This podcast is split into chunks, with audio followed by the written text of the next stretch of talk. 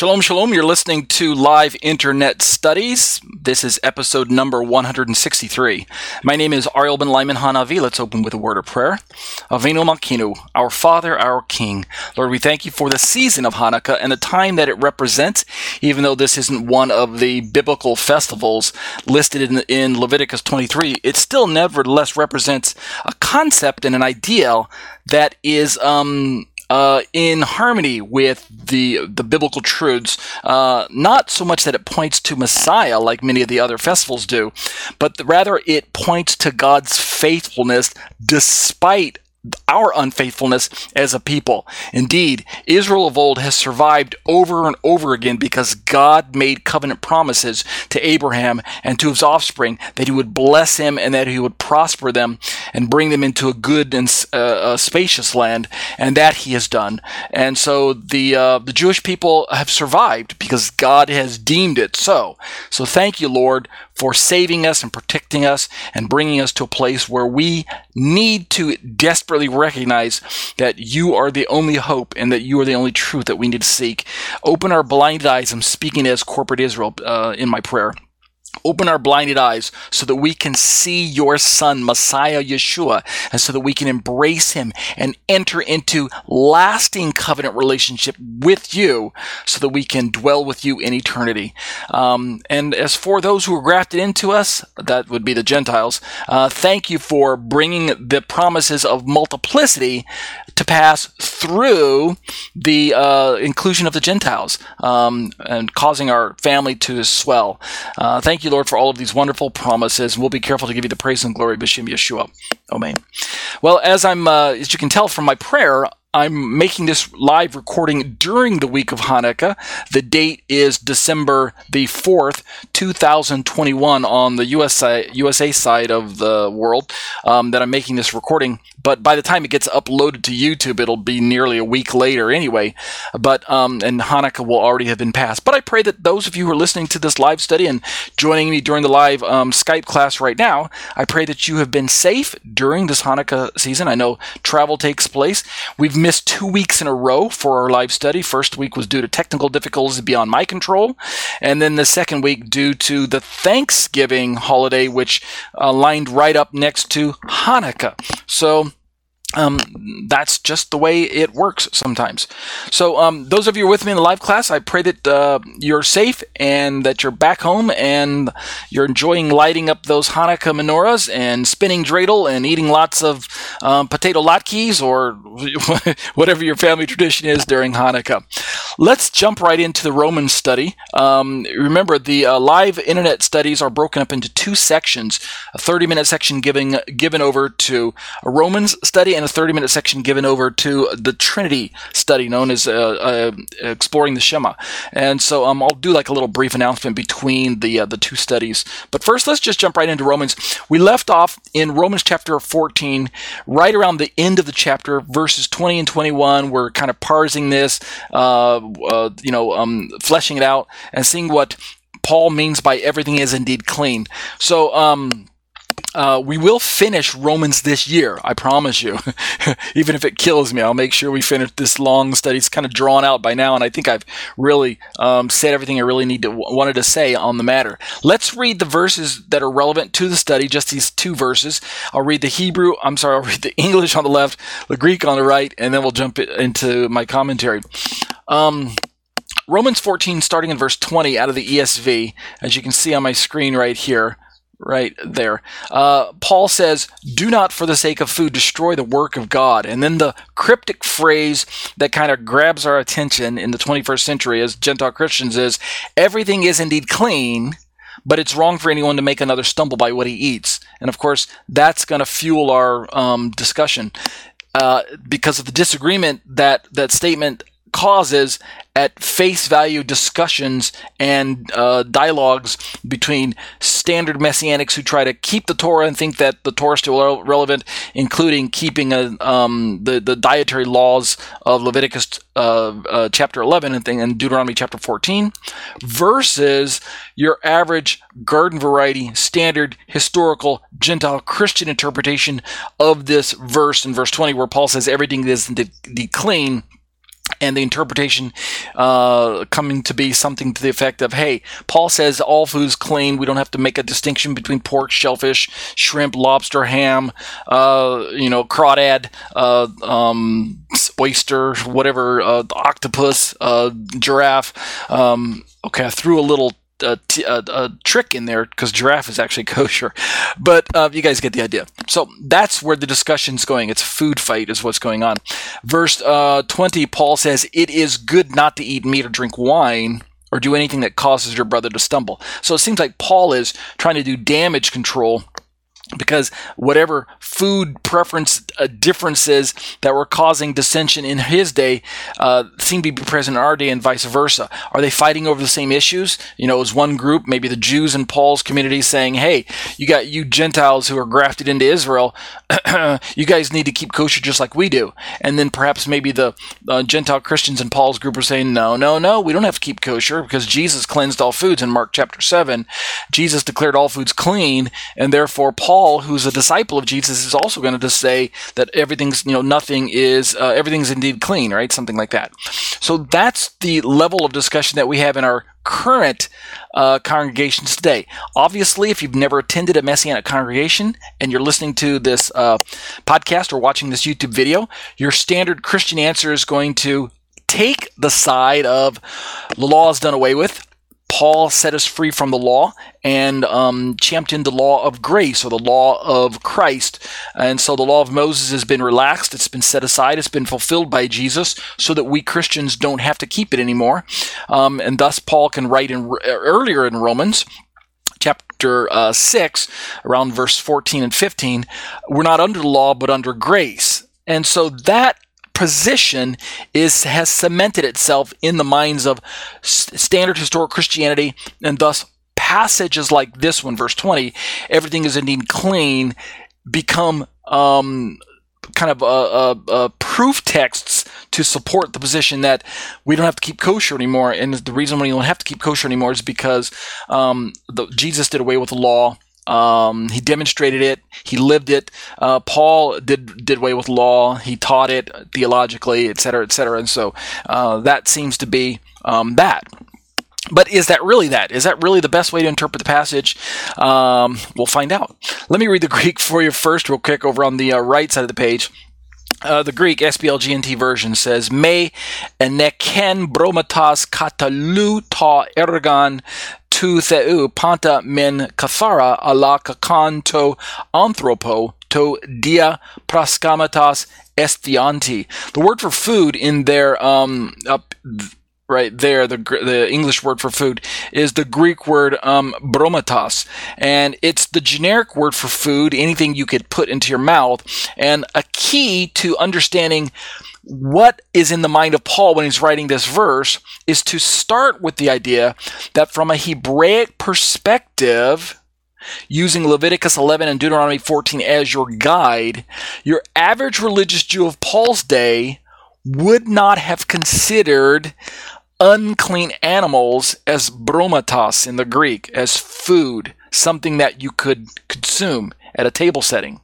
That's one of the first clues that should drive our interpretation of the passage. When Paul says, Do not for the sake of food destroy the work of God, if he's using the standard religious Jewish definition, like religious Jews today use and first century Jews would have definitely used, then food, bromatos in the Greek, is anything that, that God says is um, derived from a clean animal food that's derived from animals that are deemed clean or um, uh, items that are derived from animals that are deemed clean can be defined as bromatos or food.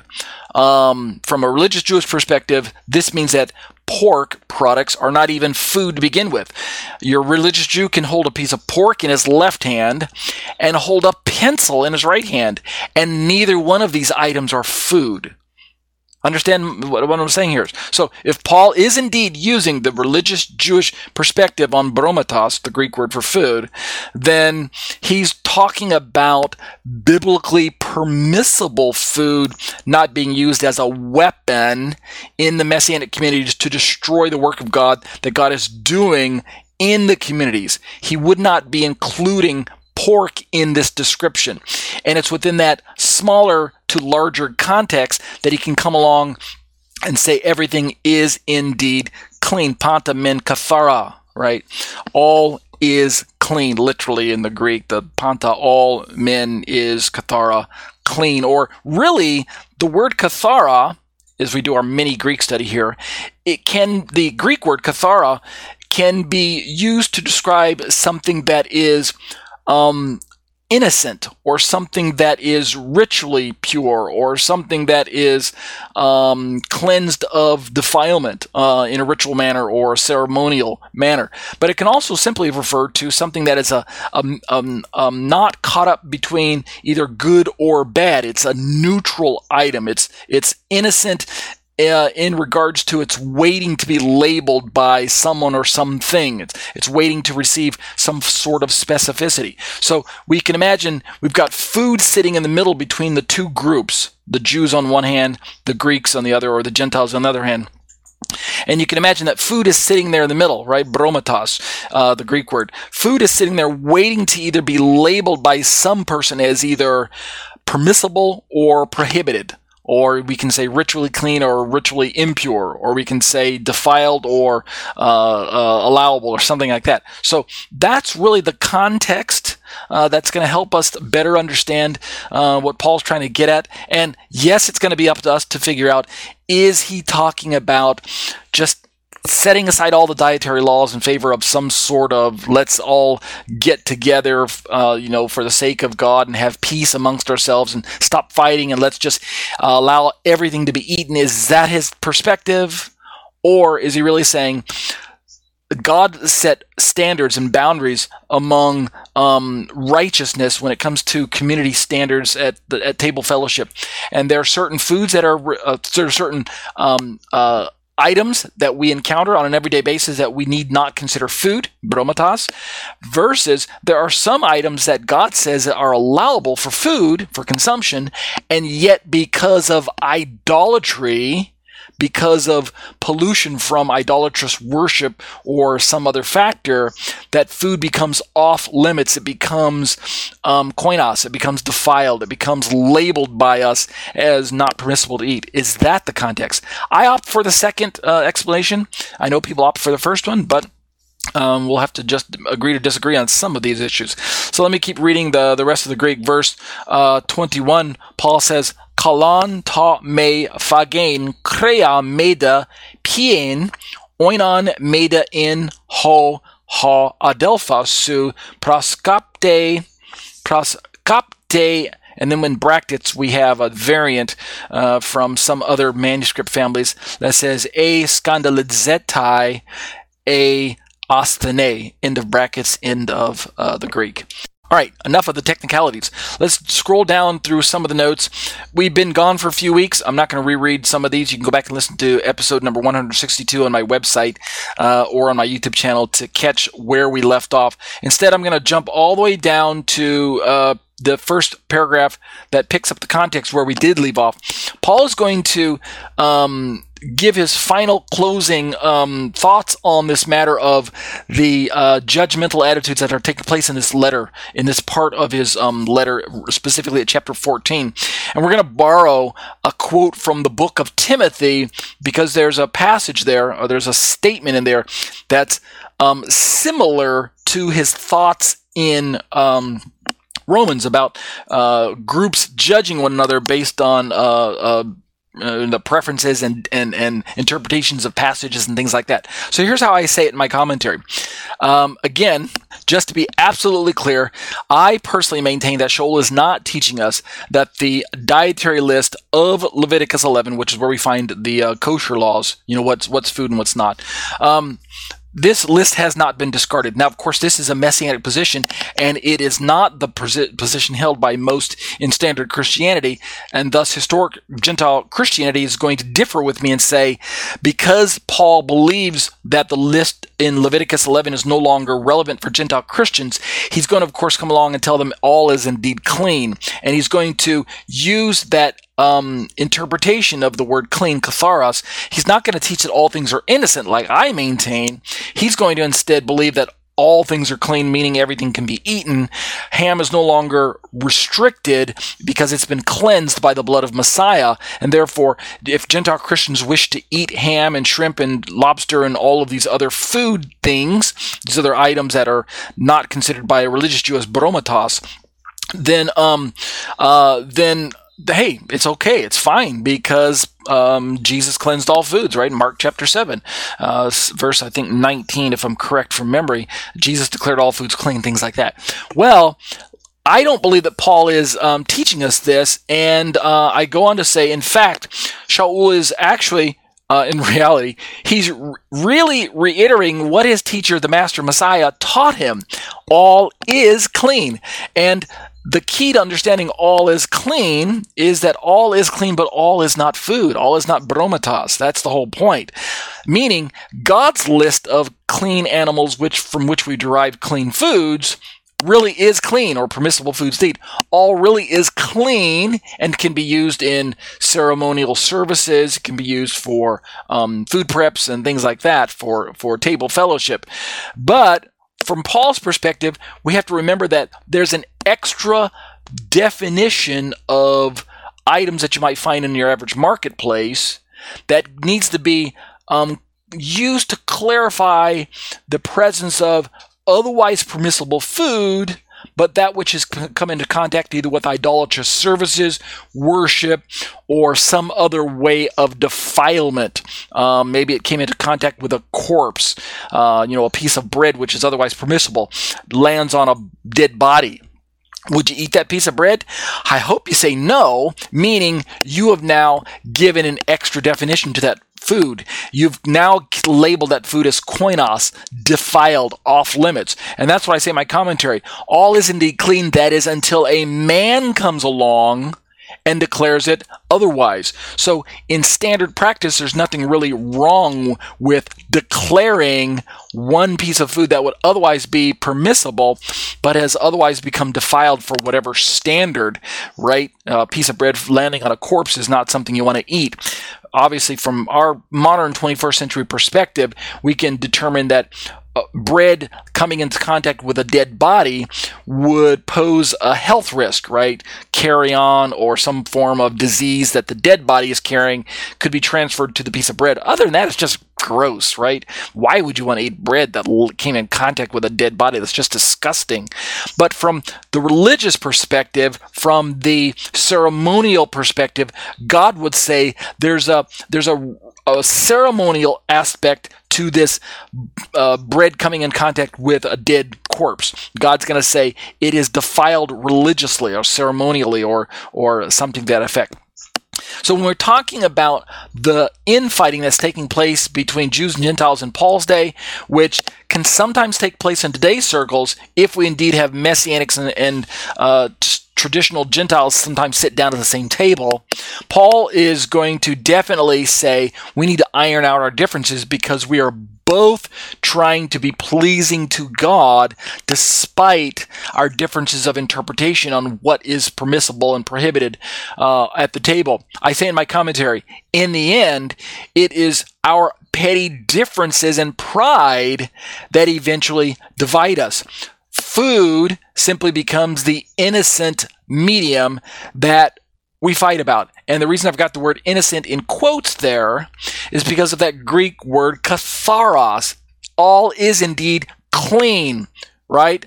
Um, all indeed is katharos. The Greek word katharos can be interpreted as innocent, waiting for someone to come along and make a definition.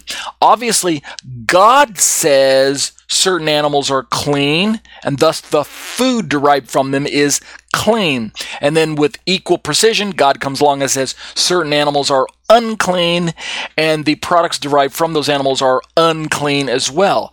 When God sets a definition, let me tell you, man has no right to change those definitions. Those definitions are set by God.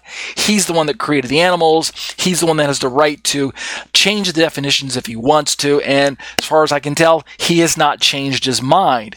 By comparison and or contrast, we can take any clean animal as humans, and we can add an extra adjective definition to it and say that it is either innocent or it's defiled or it's um, prohibited for any number of reasons. There are any number of um, scenarios where a food might be rejected by any individual. Perhaps it's a, an allergen, uh, an allergy that they have to the food. Perhaps it's um, some type of restricted diet that they're on. Perhaps they are um, diabetic and there's certain foods their doctor says you shouldn't eat.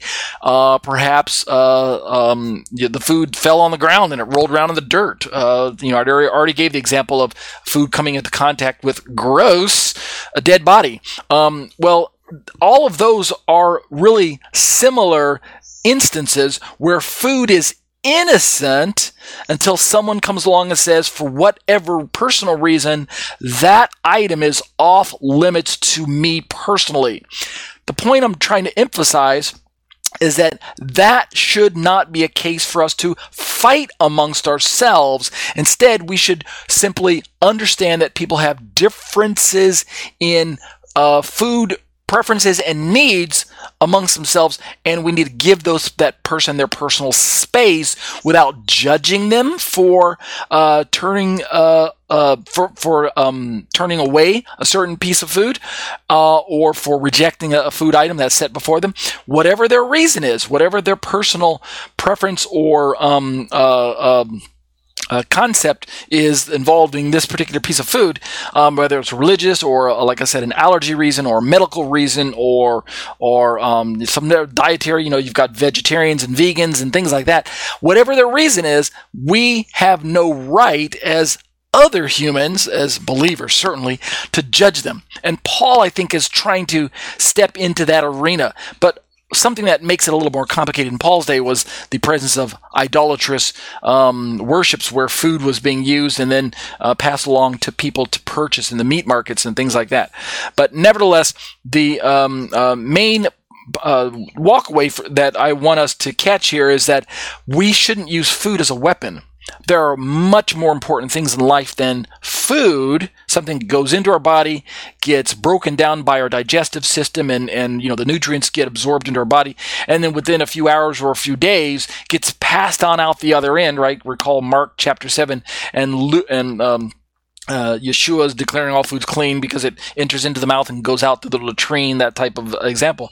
Um, the whole idea is that um, no matter what's taking place, food itself is not the most important thing in the kingdom of God. And that's really the perspective not only that Yeshua supplies, but it's the, it's what Paul outright states here in this letter.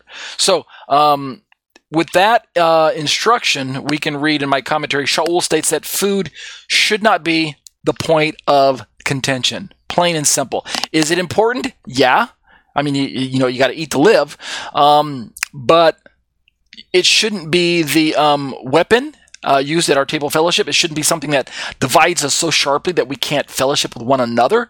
Um, should be we should be flexible enough as um, sensible adults, particularly messianic um, brothers and sisters in the Lord and Messiah Yeshua, that we can come to our senses and realize that um, food is is not going to make or break our um, place in the kingdom, right? You're not going to get into heaven if you keep kosher, and you're not going to get kicked out of heaven if you don't keep kosher. Is uh, the point I'm trying to make. Um, so this idea of food not being the point of contention, this, in my opinion, sounds amazingly like Shaul's instructions to Timothy in his first letter. So this is where we left off two weeks ago. Let's look at this passage from First Timothy. Um, we've got a group of people in this um, passage that are placing dietary restrictions on some people and judging people based on uh, their dietary preferences. Let's read it here. This is David Stern's um, Jewish New Testament uh, version, uh, complete Jewish Bible version. I can tell because of the wording. Um, start, starting in verse 1 of 1 Timothy, uh, chapter um, 4 out of the CJB. Um, it reads, quote, The Spirit expressly states, that in the Achreit Hayamim, which is a Hebrew phrase meaning the last days, that's probably how it's going to show up in your standard English Bibles, that in the last days, the Achreit Hayamim, some people will apostatize from the faith by doing what? by paying attention to deceiving spirits and things taught by demons. Right away, right out of the gate, these people are in a bad place. They're in a bad way. Why? Because they have left the faith by turning not just to bad teaching, not just to bad theology from bad people, but Paul says to Timothy that these people are actually following after demonic teaching, paying attention to deceiving spirits and things taught by demons. How do demons speak? Well, the normal modus operandi, right? Their mo- usual mode is to speak through things that we do, that we say, that we participate in, that activities that we are drawn to, that we um, um, we as humans uh, put together. They they speak through our error and then just magnify it. They emphasize it. Of course they do speak through their own uh, demonic realm the occult and all manner of um, you know satanism and other witchcraft and you know uh, voodoo and and any other uh, type of um, evil that exists in the world today that's just obviously dark that we we as believers should never even really be um, involved in. But um, Paul's trying to suggest that um, they can pass their uh, uh, uh, teachings off as just um, clever pop psychology um, because, um, as he's going to say here in verse 2, such teachings come from the hypocrisy of liars. So um, the demonic teaching is coming through the mouth of men themselves who are liars and whose consciences have been burned as if with a red hot branding iron. So we can see that this there's there's a very real danger and just listening to everything that you hear and paying attention to everything you read online or you know you go to a seminary and some some clever um, golden mouthed um, golden tongued uh, uh, you know uh, uh, uh uh, I don't know, a good looking fellow is, is, standing up, you know, uh, and sprouting off what seems like, um, you know, charismatic leader type guy. And he's, he's just, you know, rattling off, you know, this and that and this and that. And you're thinking, man, that is just, that just sounds so good. Almost too good to be true. Well, you need to fact check him, right? you need to go back and, and, and, and be like the noble Bereans of Paul's day and uh, make sure that what he's saying is lining up with scripture. Because if you're not, you just might find yourself listening to the doctrines of devils. All right, let's keep reading. This is the context. These evil men, they do what? They forbid marriage and they require abstinence from foods. This is our tie into Romans 14. They require abstinence from foods which, watch this, God created to be eaten with thanksgiving by those who have come to trust and know the truth. So the context is some sort of like over emphasized asceticism, right, forbidding marriage and requiring abstinence from foods, some sort form of pseudo religious experience that supposedly is supposed to elevate a human's experience to the point where he can divine all manner of you know spiritual mystery if if he joins this this super elite of asceticists um, you know um, stop you know, abstain from marriage, abstain from foods, etc., etc. And if you do that, then supposedly um, you will be in touch with, uh, you know, the divine message. It sounds a lot like um, Gnosticism, really, and perhaps this is a hint at the pseudo Gnostic um, form of the gospel that was creeping into um, messianic communities in the first century. Uh, something that was definitely a, a real, very real and present danger to the first century churches. Um, This idea of a secret, hidden knowledge, that's where the word Gnostic is rooted in, this knowledge, gnosis in the Greek, uh, of that a body of truth that can only be um, attained to if you um, do X, Y, Z when it comes to a certain lifestyle, right? You know, um, park yourself in a lotus position for 30 days and starve yourself and, and, and, you know, shut off your mind and only allow the, the, the, the elders to teach you, the masters, right? The, the voices in your head, allow them to to bring clarity to thought and blah blah. blah. Sounds a lot like a modern uh, Buddhism and, and Eastern religions and the positions that they teach. You know, you need to clear your mind and let let let the spirit wash over you, and you know whatever, whatever, whatever. Well, that's a dangerous thing to do, right? You don't want to do that.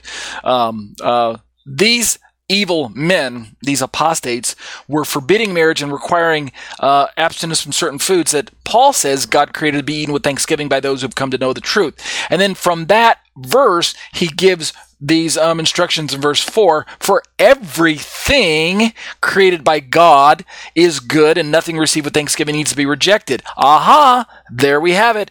Traditional Christianity would say everything created by God is good nothing would receive with thanksgiving needs to be rejected. And thus, hey, pork was uh, created by God, pigs were created by God, shrimp was created by God, lobsters were created by God. Uh, you know, oysters were created by God. Uh, why should we reject them since they're created by God? And uh, that means they're good. And as long as we receive and say the blessing over this particular uh, item, you know, over this ham sandwich, if we're receiving it with thanksgiving from God, why should we reject it? Understand the the um, leap in uh, uh, logic uh, from what Paul's really talking about to our modern, our historic and modern applications of this passage.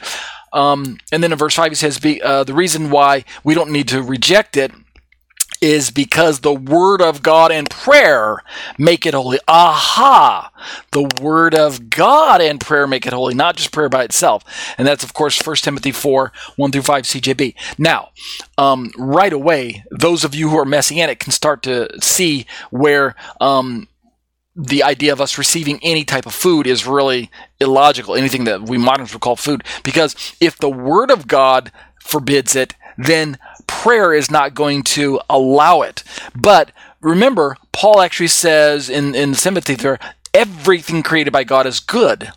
If we broaden our understanding of this passage to not just include food, but to include any other concept that we might encounter in our messianic communities, for instance, like, say, marriage, well, then obviously even though marriage was created by God and instituted by God, right? God created male and female and joined the two together um, in the book of Genesis, Adam and Eve. And that becomes our, our blueprint and model for marriage, using this as the example for everything. Then, yes, everything created by God is good. Marriage is created by God, and nothing received with thanksgiving needs to be rejected. So, if a man and a woman come together, well, then that's a good thing, and we don't need to reject that. We can receive that marriage with thanksgiving, and it doesn't need to be rejected. However, what if a man and a man come together? What if a woman and a woman come together? What if a man and a minor comes together, a woman and a minor, or God forbid, what if a man and an animal come together? All right, you guys see the, you know where I'm going with this. Should we receive that union with thanksgiving without rejecting it? Right? You understand the hole in my logic now. Suddenly, just because it's created by God and just because we pray over it, and because because we think it makes it holy and we receive it with thanksgiving, that doesn't make it acceptable, and the word of God certainly doesn't sanction it. So we can't use this passage as a carte blanche, just like um, a, blank check that we can fill in the blank with whatever we think is acceptable and we think we, we can give thanksgiving to and that we think it's okay. And because we've said a prayer over it in Jesus' name, that doesn't suddenly make it holy. So that's really the context of um, what we're talking about. Um, and I've got one paragraph left in this particular uh, uh, verse or in this particular section, but I want to stop right there um, for tonight. We'll pick this up next week, and I'll finish this paragraph next week, and then um, this will park us in uh, the final um, question. Uh, which is verse 22 and 23. How do we keep the faith we have between ourselves and God? We'll look at that particular topic um, either next week or the week after that after we bring a, um, a conclusion to this idea of is everything really clean? Uh, you know, our foods, all foods to be accepted be, with thanksgiving and prayer? Um, can we just say a prayer over it and everything's okay?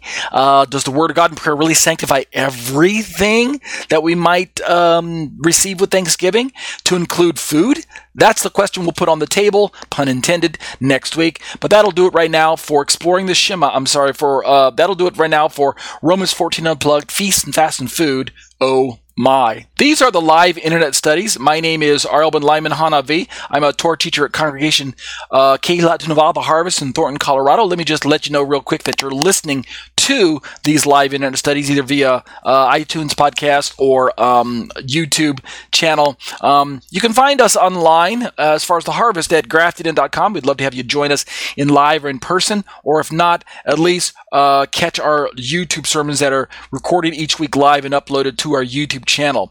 Um, that would be a, be a great way to join us as a community. I've got my own website at tetzetorah.com as well, T-E-T-Z-E-T-O-R-A-H.com. Love to have you join me at my own personal Torah teaching website for any of the commentaries that I park there. See any of the links that you're seeing on your website or on your uh, uh, screen right now. And as I mentioned earlier, I also have my own um, uh, YouTube channel. You can find me online at youtube.com forward slash C for the word channel forward slash Tetze Torah Ministries. Make sure you subscribe, hit the bell for notifications, leave a thumbs up for the things that you like, leave comments for the questions that you have, and then hit the little share button to share all the information with all of your friends and family in your social media circles, okay? Live Internet Studies is brought to you week after week. Every week we join live for these studies. This is episode number 153. Meeting date uh, for this study is December 4th, 2021, USA uh, date. This is the meeting for Saturday late afternoon from 5 p.m. to approximately 6 p.m. Sometimes we get a little go a little over uh, just because I'm long-winded. The uh, hour-long study is broken up into two 30-minute segments: Romans 14 Unplugged, which we just went through, Feast and Fast and Food of My. Uh, we just looked at part 79, and then the uh, 30 other 30-minute segment exploring the Shema, discussions on the issues of Trinity, paper three, Who or What is the Holy Spirit, part 95, which we're going to going to turn to shortly, and then um, we will watch a um, YouTube video um, later on in the study uh, entitled "Why Was Circumcision So Important to the Jews?" And then one last um, uh, push or plug, real quick. If you find these studies helpful, relevant, and a blessing to you, and you'd like to um, contribute to the ongoing um, uh, ministry that I have here in, in uh, on, on, on the internet, uh, you'd like to bless me with your financial gift or uh, you know contribution, donation, or if the, even if you consider uh, this a tithe, uh, that's up to between you and God. This is the mechanism that you can use to bless me. Scroll to the very bottom of my website to that black footer section where you can see some Hebrew writing. Click on the little yellow donate button, and you're able to securely donate to my ministry via um, uh, a credit card or PayPal or something like that, and it's it is secure, so you don't have to worry about that. Despite what it says, uh, someone once pointed out, "Hey, up in your uh, address bar it says not secure." That's actually just my website. That's not an HTTPS. Uh, but if you click on the yellow donate button, it'll take you to a PayPal page where you can input a credit card or um, or uh, if you have funds in your own PayPal account, and that is obviously a secure uh, level of donation, 100, you know, 120 bit 128 bit encryption and all that other stuff. So you don't have to worry about that. But um, I'm certainly uh, in a position where I could use the help uh, since I'm still out here in South Korea looking for a job. Um, but uh, I always say, be blessed as you seek to be a blessing to others. Let's turn to exploring the Shema discussions on the issues of Trinity and pick up the study where we left off two weeks ago. Take the next 30 minutes to look at this. Romans chapter 8, verses 9 through 11, is a concentrated passage where Paul is talking about the Spirit of God. In this particular part of our study, we're focusing on the overlap of information that the Bible provides for us in describing God's Spirit. And what we're going to end up if we read the Bible from cover to cover and not cherry pick, if we allow the whole Bible to speak for itself, we'll notice that God's Spirit is described using language that attributes the Spirit to God Himself, meaning God the Father.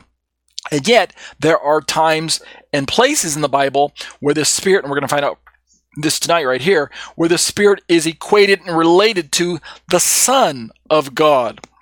And then there are other times, of course, in the Apostolic Scriptures where the term Holy Spirit is interpreted to mean a third person of the Godhead, the third person of the Trinity, or a separate um, aspect of God, not a separate being, not a separate entity. Um, I mean, this kind of hard to articulate the Trinity with, without describing uh, three gods or or one God who wears three masks. Right? We're avoiding modalism on one hand. That's a ditch of error and heresy that we want to avoid, and we're avoiding tritheism on the other hand. Right? That's a ditch and error that we want to avoid as well. I'll put a little graphic on the screen of ditches that we want to avoid, like a kind of a bowling ball motif uh, picture that you're, you know, when you're bowling, you want to roll your bowl right down the middle and avoid what the gutters on the left and the right. Well, modalism on one side is one gutter, and tritheism on the other side is another gutter. You don't want your ball to fall into either one of those two ditches of error as you're bowling your rolling bowling your ball down the center lane. You want to hit a strike, and when we're talking about um, Trinity and uh, the Godhead and understanding this triune nature that we serve, we don't want to avoid the error of modalism and the error of um, tritheism. All right, so here in Romans, let's just read the passage first and then we'll go back and exegete it. Paul says, and this is ESV for us, quote, verse 9, You, however, and he's speaking to believers, by the way, that's the context. You, however, are not in the flesh, but in the spirit. We're actually going to go back and read the full um, set leading up to this. We may just only spend all of our time on Romans uh, chapter 8, verse, uh, this section right now. We may not even get to another uh, verse, which I'm fine with if we take the whole 30 minutes looking at this. He says to these believers, You, however, not in the flesh, but in the spirit. Right? He's talking to believers. And of course, this fact that they're not in the flesh, but in the spirit is only true if, Paul says, if in fact the Spirit of God dwells in you. So the first indicator or um, the first uh, description of God's Spirit is that it's the Spirit of God. Notice that. Notice very carefully. If the Spirit of God is dwelling in you. So the Spirit of God is inside of a believer, right? Remember, this is a section on who or what spirit is indwelling us as believers. Is it the Spirit of God? Is it the Spirit of Messiah? Or is it the Spirit of the Holy One or the Holy Spirit? Is it the Spirit of the Holy? I like to jokingly say. All right, which Spirit? Is, or is it all three, right? Are we to imagine that there are three spirits inside of us? This kind of sounds kind of spooky, right? or even a fourth one, because Ariel's spirit still lives in there as well. He doesn't get displaced by God's Spirit. But no, that's really not the way. I mean, that's an obvious um, answer. It's really not the way we're, we're, we're to interpret it. But Paul says the Spirit of God dwells in you if you are a believer, if you are in the spirit and not in the flesh. And then with the same breath, in the same writing, without skipping a beat, he says, anyone who does not have the spirit of Christ does not belong to him. Well, this is a little strange. Paul, you just used the phrase Spirit of God. Why would you now introduce something known as the Spirit of Christ as if it is a separate spirit? I mean, it sounds odd. In fact, to further the confusion, in verse 10 he says, But if Christ is in you. Wait a minute. Didn't you say in verse 9 that it's God that dwells in us? Notice how Paul is interweaving the complex nature of God living in a believer. How does this take place? Via the Spirit. But notice that we have suddenly certain elements that Trinitarians are fond of highlighting. We have God and we have God's Spirit. We have Messiah and we have Messiah's Spirit. And we have the believer. So picture this in your mind. I'll try and either create a graphic in post production or I'll find something online. If not, just use your make believe, right? Use your imagination. You have a believer sitting here in the middle of a room, and above the believer, off to one side, we have the concept of God, right? We have God, this invisible, invisible being, off to one side, and coming down from this invisible being is what we would identify as the Spirit of God coming to dwell in this person sitting in this middle the, in the middle of the room, the believer. That's the picture I want you to have in your mind. God is off to one side, and His Spirit is being um, is coming to dwell inside of this person, and yet using verses. Um, using what Paul says in the same verse and carrying over into verse 10, right? 9 and 10 together, we also have Christ off to the other side. Christ is definitely not God in this description. Christ is a an another element to this picture that I'm describing who's off to the other side, above the believer, but off to the other side, and is not overlapped with God, but is in some way separate and distinct from God, who's in, on one side. Christ is on the other side, and yet, Paul says, this Spirit comes from Christ to dwell in the same believers in the middle of the room. So that's the picture being painted by verse 9 and 10. You're not in the flesh, but in the spirit, if in fact the spirit of God dwells in you. Anyone who does not have the spirit of Christ does not belong to him, but if Christ is in you. So, this is what we have to contend with. Paul could have easily written anyone, and in fact, if the Spirit of God dwells in you, in, in, you, anyone who does not does not have the Spirit of God does not belong to him. But if God is in you, right? Theologically, that makes sense. There's nothing, nothing that any Trinitarian would object to, and I might add, there's nothing that any Unitarian would object to uh, right, or strict monotheism, monotheist, right? You know, oneness Pentecostals, Iglesia de Cristo, Jehovah's Witnesses, Mormons, um, Christadelphians, uh, Worldwide Church of God, and all these other um, groups that are non-Trinitarian of course, um, traditional Judaism would fall into that camp as well, but they're not even Christian.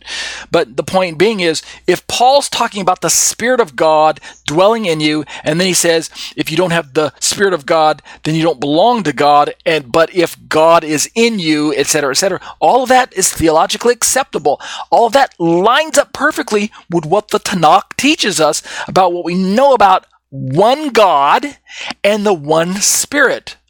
But hello, that's not what Paul wrote.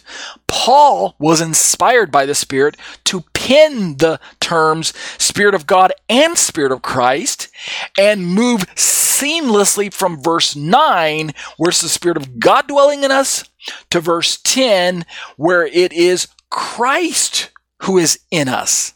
See what I'm saying? And all of this still doesn't negate the fact that it's the Spirit in us. Because look at this. Let's pick. Let's continue reading in verse ten.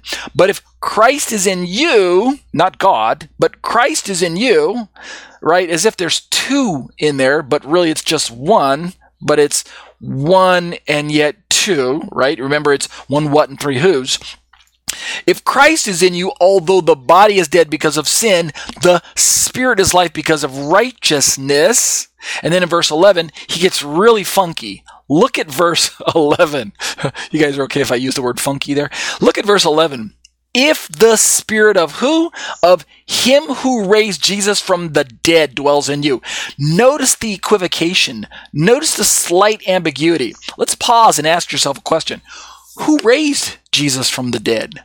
Well, in its most normative application, it is God the Father who raised Jesus from the dead. Let me pull a quote now from um, from uh, uh, let's see. This is uh, Pastor. Um, uh, gosh, I'm drawing a blank here. Desiring God. You guys can see his picture right there. Uh, John. Oh, good good grief. John Piper. There we go. Sorry, it's right it's right there on the page. Okay, so John Piper, great um, evangelical preacher of 21st of today's standards. He's still living. Uh, he has this article entitled "Jesus Raised from the Dead" that he put out a few years back. And um, let me blow that up. And just look at these first. Um, these first two uh, paragraphs. I don't need to read the whole article, but look at uh, this paragraph first.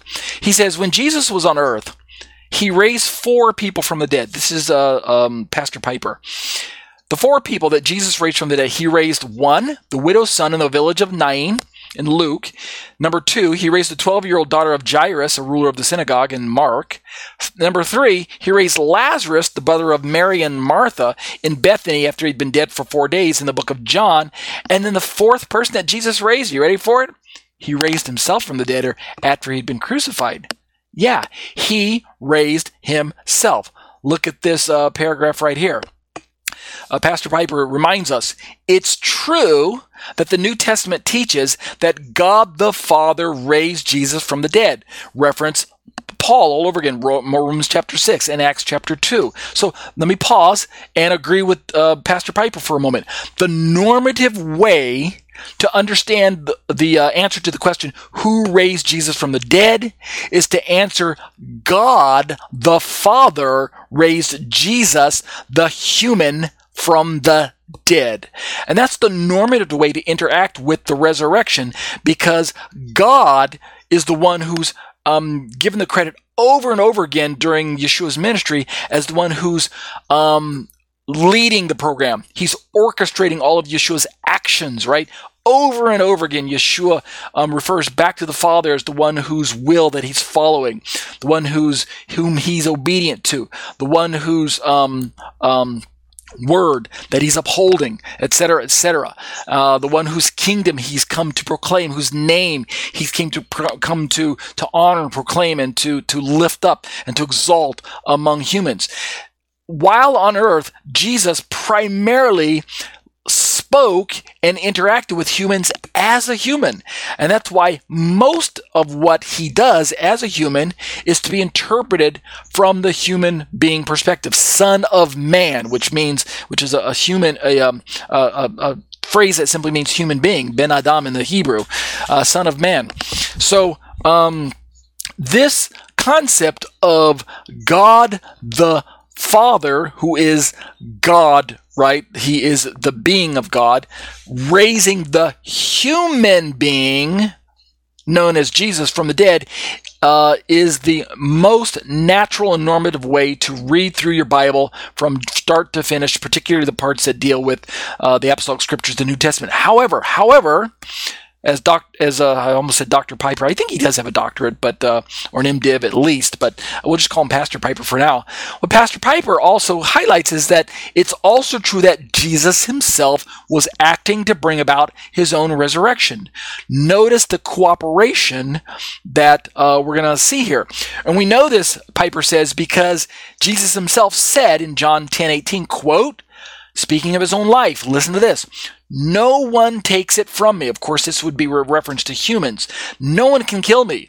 Even though we know the Romans put him to death, even though we know that the religious Jews uh, said crucify him, even though we know that it was the um, um, you know the the religious party in Israel that day, and uh, the you know the political agenda and the the sham trial that hung him on the tree, that hung him up on the cross. Even though we also ultimately know that it was our sins that hung him up there to die. All of that is true, and yet if we look at this, Yeshua says, "No one takes my life from me," which means Yeshua has this power and authority. This is like we're going to read to lay his own life down. Now, what does this have to do with Trinity? I'm I'm, I'm getting there. Okay, what does this have to do with who's dwelling in us? What does this have to do with Paul's spirit passage in Romans chapter 11 and uh, Romans chapter 8? Stick with me. Hang on. Just follow along with me, okay? Yeshua says, No one, speaking of his life, no one takes it from me, but I lay it down of my own accord. I lay it down of my own accord. I lay it down of my own accord. I have authority to lay it down, and I have authority to what? Take it up again. So if we were just to stop right there and let, instead of reading the final clause, then we would be forced to come to the conclusion that no one, including God the Father, can kill Yeshua, and no one, even including God the Father, can raise him up. But Yeshua adds this cryptic final clause This charge I have received from my Father. So the Unitarian can step in and say, aha, here it is. Jesus didn't really have the power to do it on, in and of himself. Rather, God conferred this power and authority and charge to Yeshua as a man, and therefore, when Yeshua uh, laid his life on the cross, it was it was a charge that his father gave him, and thus likely uh, likewise, when Yeshua raised himself from the dead, it wasn't really the authority and power of Yeshua in and of himself. It was actually God the Father who gave this power and authority and charge to Yeshua, and thus um, it's really it all points back to God again. And you know what? I actually fully agree with that line of reasoning from a Unitarian perspective. That's actually uh, accurate. However, however, because Yeshua can and does um, things that often equate him with uh, the authority and power of God here on earth, then because of that overlap, right? Um, one of these days, I'll, I'll uh, we'll,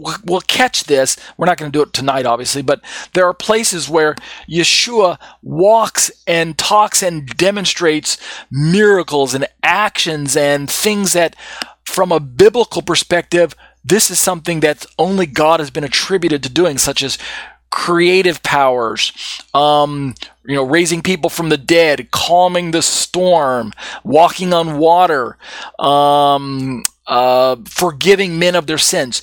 Certain miracles and attributes that Yeshua demonstrates that the onlooker of Yeshua's day should come to the conclusion that this is no mere mortal, that this is not just a man who's been conferred authority and a charge from God, but rather this man speaks with the very power of God and does things that give us the impression that he's very God among us, that a theophany is taking place. You have to remember the context. This is something I think that many Unitarians don't often stop and ponder, and so it's to their discredit. All of the theophanies of the Old Testament were not meant to give humans the impression that they're interacting with an agent of God at the time. So you have the angel of the Lord showing up. You have the Malach Adonai, that's the angel of the Lord. You have the captain of heaven's armies uh, dialoguing with you. You have the burning bush in front of you. You have the pillar of cloud moving before you, right? The sea splitting open and things like that if you're the children of Israel. You have the flaming sword, right? You have all of these theophanies in the Old Testament when they were taking place, the average Israelite was not supposed to come to the illogical conclusion that this is merely an agent of God or merely a theophany.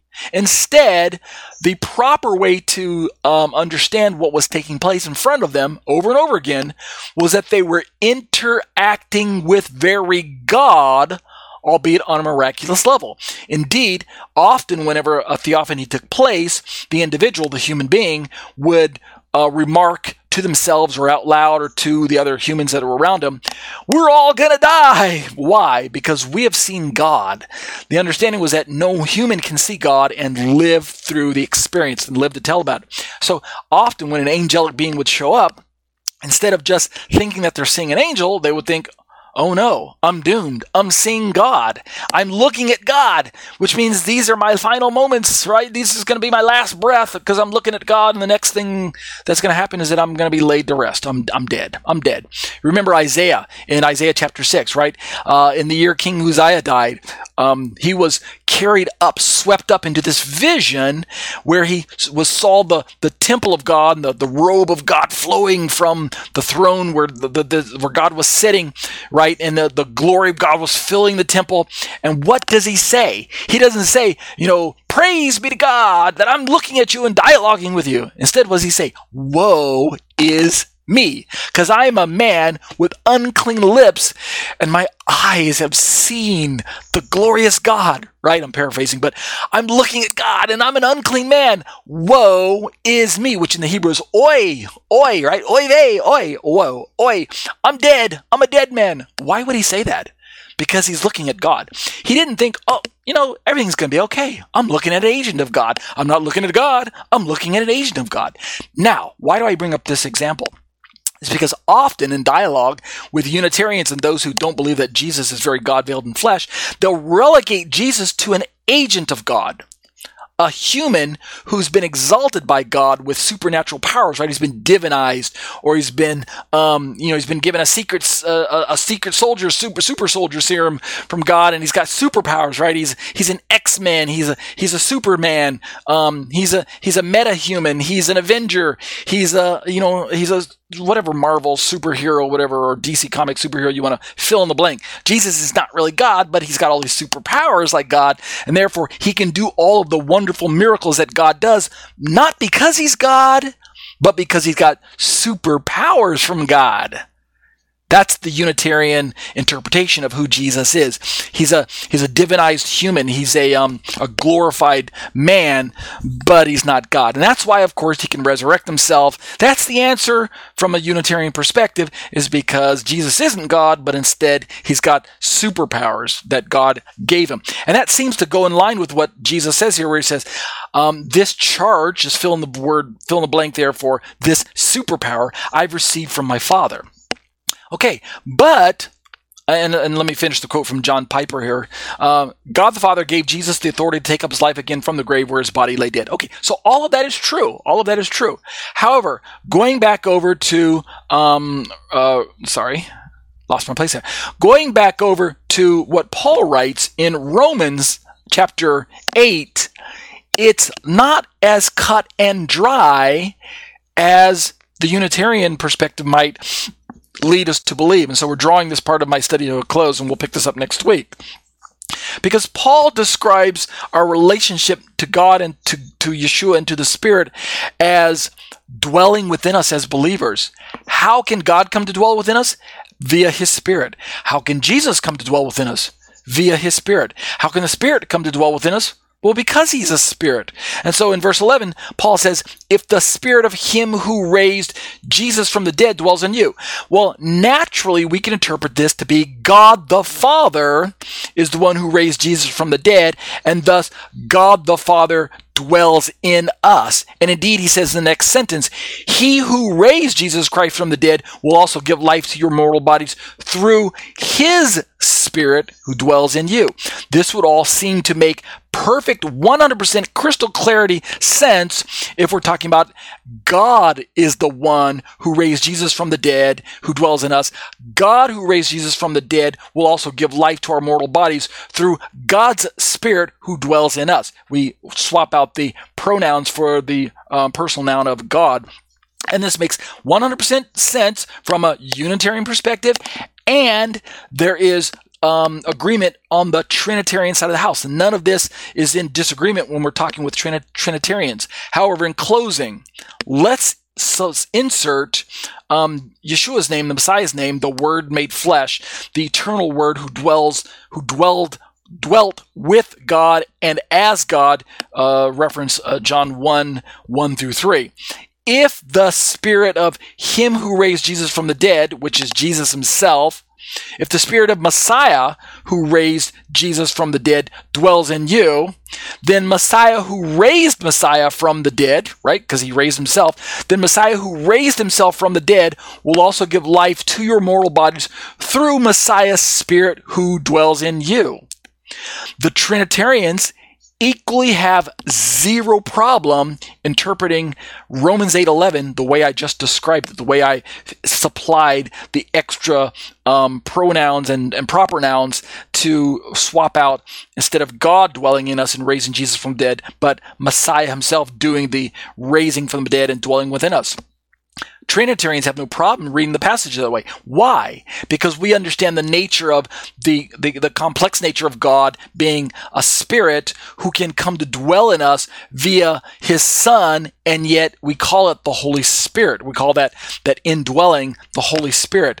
And yet it's the Unitarians who would have a problem with that. But wait a minute, wait a minute. Paul is the one himself, let's close and come full circle. Paul himself is the one that supplied that that seemingly ambiguity, right? That that equivocation, that that makru in the previous two verses. The Spirit of God dwells in you. The Spirit of Christ is in you. See how that works? So don't fault me as a Trinitarian for inserting Yeshua, the Messiah's um, uh, ent- uh, uh, identity in verse 11 because it's Paul who gives me the authority to insert that because Paul says it's Messiah who dwells in us and it's the, it's the, the, uh, the spirit of Messiah who's dwelling in us and yet it's the spirit of God. And so that's going to do it for this look at Romans chapter 8, uh, these particular verses 8, verses 8, 8, 9, 10, 11, or verses 9, 10, 11. We'll continue looking at this as weeks go on. Um, I was going to read the uh, whole passage. I had it all pulled up here in context, uh, but I, I, think you guys get the idea. That'll do it for exploring the Shema, discussions on the issues of Trinity. Let's begin to wind down and look at our liturgy for tonight. The liturgy is taken from uh, Genesis chapter 12. Uh, we read the English two weeks ago, but go back and listen to study number 162 for that. I'm not going to read the uh, English tonight. I'm only going to read the Hebrew. And then for the Apostolic Scriptures New Testament reference, I'm only going to read the uh, Greek. So, Genesis chapter 12, this is Abraham being told by God to get up and get out from his country and to go to a place where God is directing him to go. And to bring this promise to Abraham, God is going to bless Abraham. And ultimately, we see that this blessing is going to culminate not just in the bringing of Yeshua into the world as our Messiah, but also in the bringing of the Gentiles into the family of Abraham so that we can um, come full circle with these particular promises. So, uh, as I'm reading the Hebrew over on the right side of the page, you can reference the English to see what it says. The Hebrew of verse 1 says, Vayomer Adonai el Avram, lech lecha me'artzaka u'mimoladadaka u'mi beit avicha el ha'aretz asher arecha. Verse 2 right there. goy gadol. That's an interesting uh, phrase there. A great goy, a goy gadol. I will make of you a great nation, but literally a great goy, a great Gentile, right? Ve'escha goy gadol, va'avarecha va'agad la shmecha v'he bracha.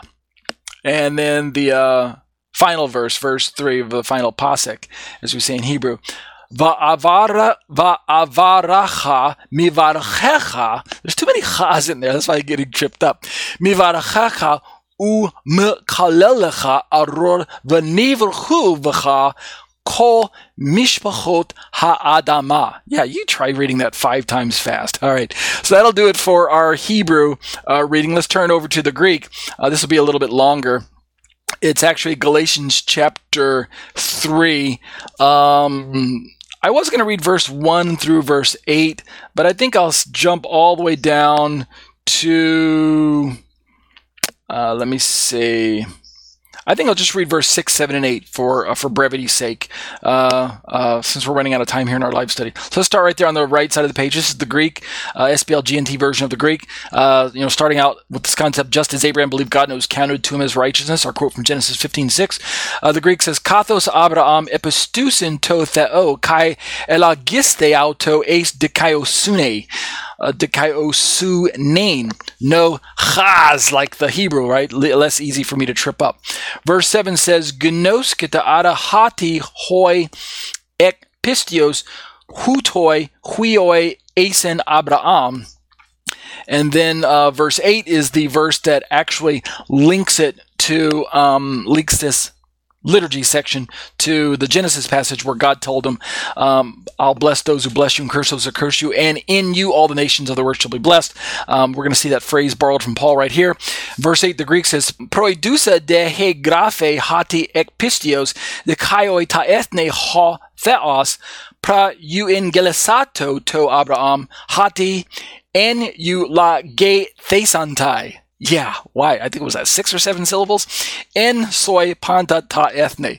Uh, yeah, even Greek still trips me up from time to time. I'm no expert here, but oh, one day I'd love to be able to just read Hebrew and Greek the way I read English. Uh, if I ever get to that point where I can read uh, all three languages equally uh, with precision and, and without tripping myself up, um, I will actually record myself reading all of the Torah and all of the Apostolic Scriptures, the whole Bible in, in the original languages, and post that on the internet for anyone else to reference so that they can practice their own languages as well. But I'm not there yet. I'm still working on it.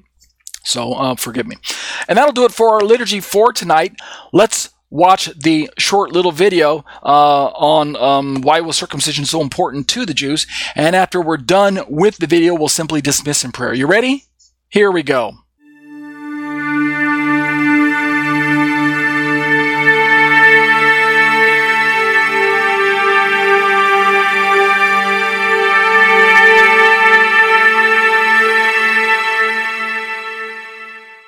Short Questions, Short Answers by Torah teacher Ariel and eBible. Yeah, I'm the author. All right, let's read the question. Question says, Why was circumcision so important to the Jews? All right, let's find out. God commanded Abraham to be circumcised. That's the short answer. God also commanded eight day old baby boys to be circumcised, right? It's a baby boy. How cute. All right, circumcision was a command of God, so the Jews rightly took it seriously as they do with all of God's commandments. In other words, we Jews do not believe that the law has come to an end in Messiah. You've heard that popular teaching? Circumcision was a hot topic in the first century of Israel. By Paul's day, it had lost its simple surgical meaning and it had taken on a sociological meaning. What do I mean by that? Instead of being a sign of the Abrahamic covenant, like read in Genesis 17 and in Leviticus 12, it had become code word for conversion to Judaism. So it was being misused by the Judaisms of Paul's day to seal the deal for Gentile proselytes who were wishing to be counted as legally recognized Jews in the Jewish community. And this upset Paul because the Torah prescribed no such proselyte ceremony. It's an entirely man made rubric, and it's an unnecessary one at that. All right, so here's what covenant Israel really looks like. You guys have seen this slide before. It's covenant Gentiles plus covenant Jews. Paul taught that believing Gentiles and Jews were both genuine covenant members and both were covenant bound to follow Torah, including circumcision. He really had nothing bad to say about that. Paul only dissuaded circumcision in Galatians due to his Jew, due to Jewish misuse of this God-given sign. All right, let's look at the longer answer. Why did God have Abraham remove the foreskin in the first place? Why the male sex organ? You guys ever stop and think about that? Why that place? Um, Tim Hegg is fond of noting that the um, Abraham and Sarah had an absence of children and, and their age, you know, they were getting up there in age. And so this is really the complication. And so um, basically what Tim is uh, trying to point out is that circumcision upon the, the, the on the, the male uh, sex organ right there actually has to be interpreted within the narrative flow of Genesis as far as, in other words, does this answer the, the, the, problem that was created by their age and their absence of children, or does this complicate things even further? All right, let's keep going. The promise would come not by the strength of the flesh, which the Hagar plan represented, but rather by above human means. Okay. Abraham did not hesitate to circumcise both himself as well as the males of his household. Looking forward at its effect in the biblical narratives, we learn that it was to become a unique marker outwardly identifying those males of the offspring of Abraham as inheritors of the magnificent promises that God was making with this particular man. So Abraham became the first in a series of covenant members who would carry an outward sign that would uh, identify him in a unique place among God's faithful. And that's what we're reading about. It did not, nor does it now serve to secure the promises that God gave to him through personal effort. What is more, the sign of circumcision was to be an indicator that all subsequent male covenant participants were adopting the same faith that Abraham possessed. You guys understand that? All right. So let's look at this again. Obviously, it was incumbent upon the faithful father to pass this sign on to his son because eight day old baby boys do not circumcise themselves. So, something that parents give to their children. The promises were of faith. You can read Romans chapter 4 carefully. And to be 100% sure, the Torah says that the promises were given to him before he was circumcised. Read that in Romans 4 10 and 11. Before he was circumcised, he was counted as righteous. So he looked up at the stars, and God promised that his seed would be as numerous as the stars in Genesis 15 5 and 6. Abraham was credited with being righteous because he believed the unbelievable. So, with this foundational Genesis teaching in our arsenal, right, about him being credited as righteous and and uh, receiving circumcision. I'm sorry, receiving the the um, status of righteous before he was circumcised. We're now poised to turn our attention directly to Paul's continuing application of circumcision in the life of a first century covenant member, be he Jewish or Gentile right? It makes sense. We can now better understand Paul if we actually first go back and better understand Abraham's interaction with God. Paul does not indicate in Galatians that circumcision was being relaxed now that the prophesied Messiah has come and gone. And this is a challenge to traditional Christianity, who likes to imagine that uh, Messiah's coming and going has spelled an end to the Torah to include physical circumcision. Well, Paul does teach, and this is very careful that we make this proper distinction when we're reading through the book of Galatians, per se. What Paul teaches is that circumcision must be properly understood and applied on a community level if each Torah true covenant member was to remain in right standing with God. So we had a misuse of the sign and Paul's instructions regarding that.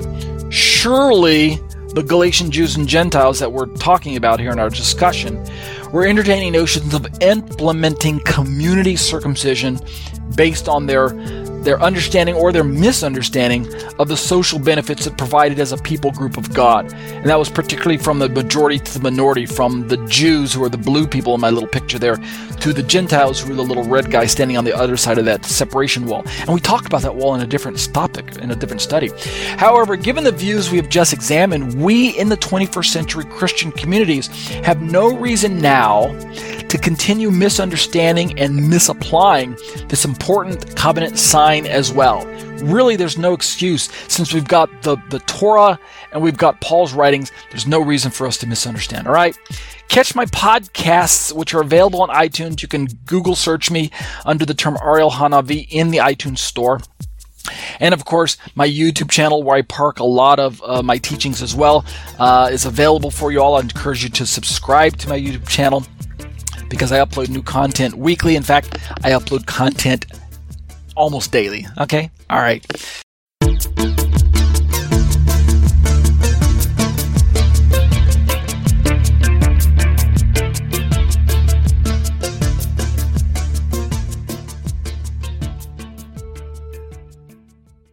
And that'll do it for the video for tonight. Let's dismiss in prayer. Abba, I bless your name, and I'm so thankful to uh, be back in the uh, seat again, sitting behind the microphone where I can share my thoughts with the students after a two week break. We thank you for uh, the na- the needed vacation, the needed um, break from the normal routine, so that we can recharge. Uh, gave me a chance to get caught up on uh, uh, answering email questions that come in and comments that are posted to my video. So I'm thankful, Lord, that your um, faithfulness is there, that you are a God who can be trusted in, relied upon.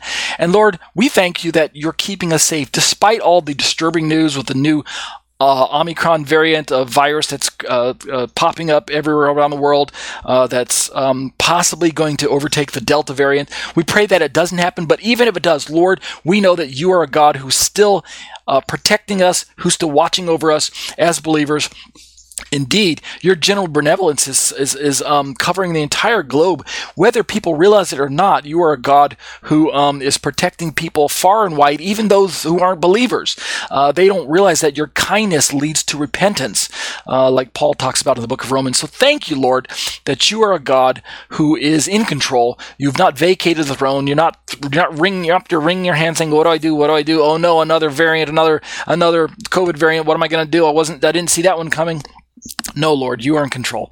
And we give you the credit for that. We give you the acknowledgement that you are the one who uh, is protecting us. So continue to strengthen us and raise us up as communities and continue to lead us and guide us and uh, help us to have the proper perspective uh, for all that's going on around us. And we'll be careful to give you the praise and the glory. B'Shem Yeshua. Amen.